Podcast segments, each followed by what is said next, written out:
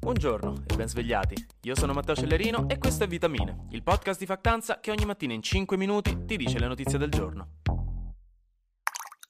Il signor Putin si sta dando da fare questi giorni. Aveva deciso che la Cina non poteva prendersi tutta l'attenzione per il pallone spia, che non avrebbe accettato di rimanere fuori dalle polemiche internazionali. D'altronde ha iniziato una guerra contro l'Ucraina apposta per restare al centro dell'attenzione. Non gli toglieranno i riflettori proprio una settimana prima dell'anniversario dell'inizio della guerra, che vi ricordo, ai noi, è il 24 febbraio. Tanti auguri a noi proprio. E quindi niente, ha voluto far capire che anche lui può fare scelte sbagliate e non a caso ieri i servizi di intelligence norvegesi hanno fatto sapere che la Russia, per la prima volta da 30 anni, che vi ricordo non sono più gli anni 70 come quando eravamo piccoli, adesso 30 anni fa sono gli anni 90, quindi se avete bisogno di un po' di terrore esistenziale per ricordarvi che stiamo tutti inequivocabilmente invecchiando ed è davvero fine dall'infanzia, eccolo qui, non c'è di che. Dicevo, la Russia ha dispiegato nel Mar Baltico, che è quello a nord tra Russia e Svezia, delle navi tattiche con armi nucleari, che, stando alle autorità, potrebbero diventare complicate per la NATO nel caso in cui le cose dovessero escalare troppo velocemente.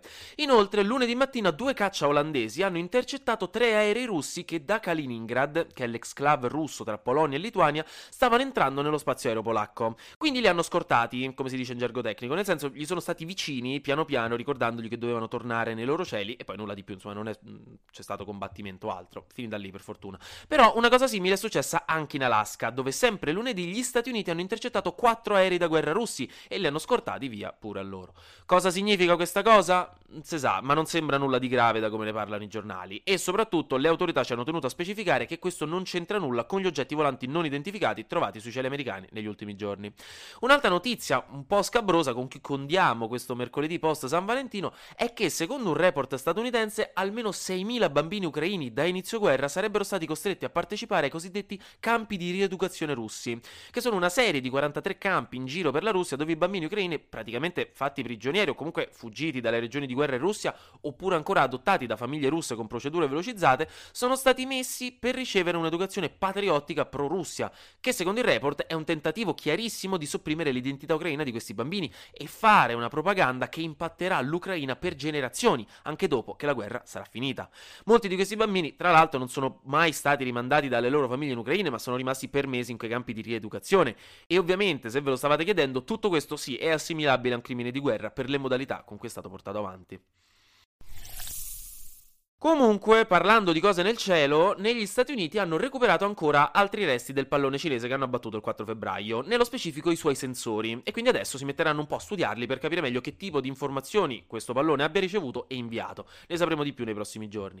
Intanto sembra che secondo l'amministrazione americana il pallone cinese potrebbe essere stato deviato dal suo percorso a causa del maltempo o comunque da fenomeni atmosferici imprevisti, quindi in teoria non doveva andare dove è effettivamente andato.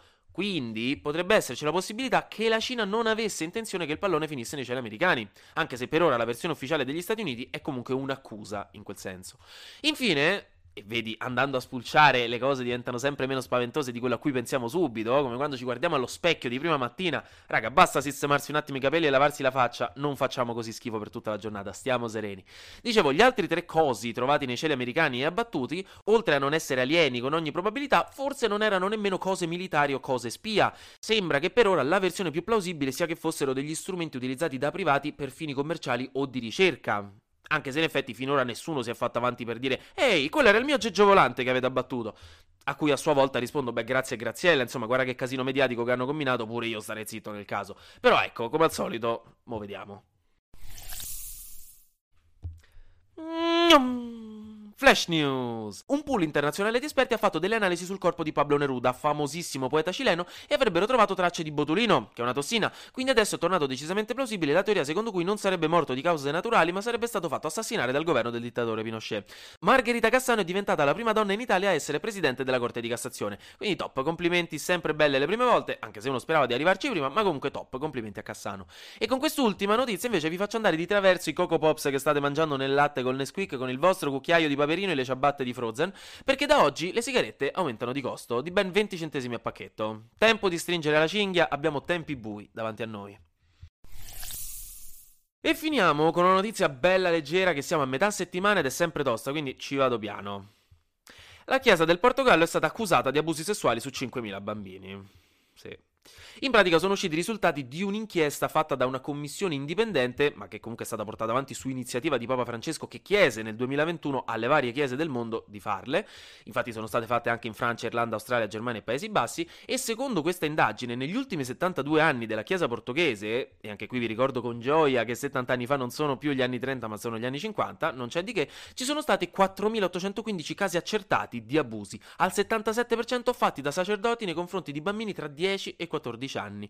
Abusi che si sono ripetuti e che in diversi casi sono durati per più di un anno. Quindi una situazione agghiacciante, peggiorata dalle testimonianze di omertà e di inattività delle autorità ecclesiastiche quando gli abusi venivano denunciati, nonché l'impossibilità di portare avanti accuse oggi perché la maggior parte di quei reati è caduta in prescrizione.